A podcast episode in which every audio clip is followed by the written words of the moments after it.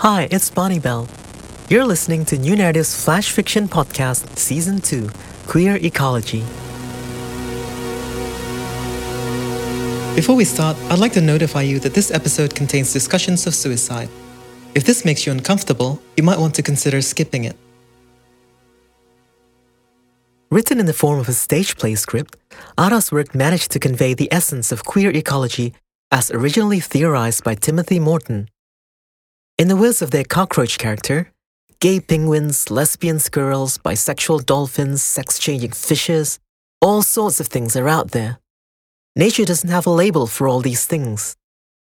Who could say no to cockroach philosopher? This is Survival of the Fittest by Ara Tirta. Quiet.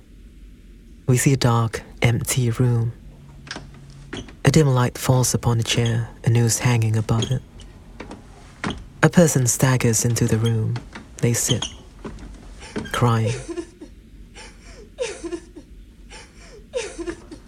After a while, they slowly step onto the chair and reach for the noose.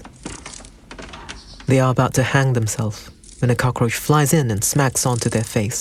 Stop right there. Crap! A, a talking cockroach? Yeah. I'm not going away until we have a talk. Get off me! You can't move till we're done talking. Fine. Now, why are you doing this? Because I don't want to live. Why? I shouldn't be alive. I'm unnatural. Anything that exists is natural. Yeah, but I'm, I'm weird. I'm neither a man or a woman. So? You have a body and it works, right? But I hate my body. But it works to keep you alive. That's the body's job. Now, your job is to decide what to do with it. But I should do what a man or a woman does, right? And who decides that? It's your body. Us cockroaches just eat, explore, socialize, reproduce. But humans, you give meaning to these things. You make things as simple or as complicated as you want. But what if I, like, you know? You're not special. Gay penguins, lesbian squirrels, bisexual dolphins, sex changing fishes, all sorts of things are out there. Nature doesn't have a label for all these things. Maybe you shouldn't either. We're simply celebrating the diversity of living beings. Still don't see my life worth celebrating. Then celebrate being alive in the chaos of things. Chaos? Yes. In the chaos of the universe, ecosystems somehow created you. You exist. Living is exhausting when people hate you. Hey, hey, hey, look at me. I survive off the scraps and margins of society. Humans despise me, but I still survive.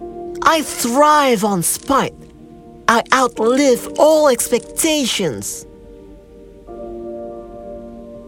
We figure things out and see if they work out.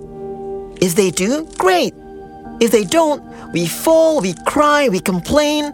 Then we figure out how to do things differently. Sounds stupid. Trying is never stupid. I guess. So, before you do anything else tonight, I will give you a task. Figure out who you are, who you want to be, and how you want to live, then try it. Try it before you decide nothing else works out. Can you do that?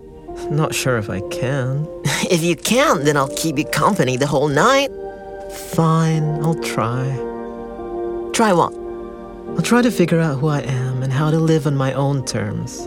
Good. That's what I want to hear. Getting complimented by a cockroach isn't on my goals, though. You have to live it to believe it.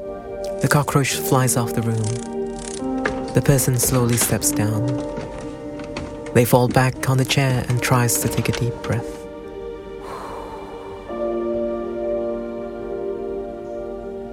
May those that fit who they truly are survive. This has been a New Naratif production, produced by Dania Joedo, narrated by me, Bonnibel Rambatan.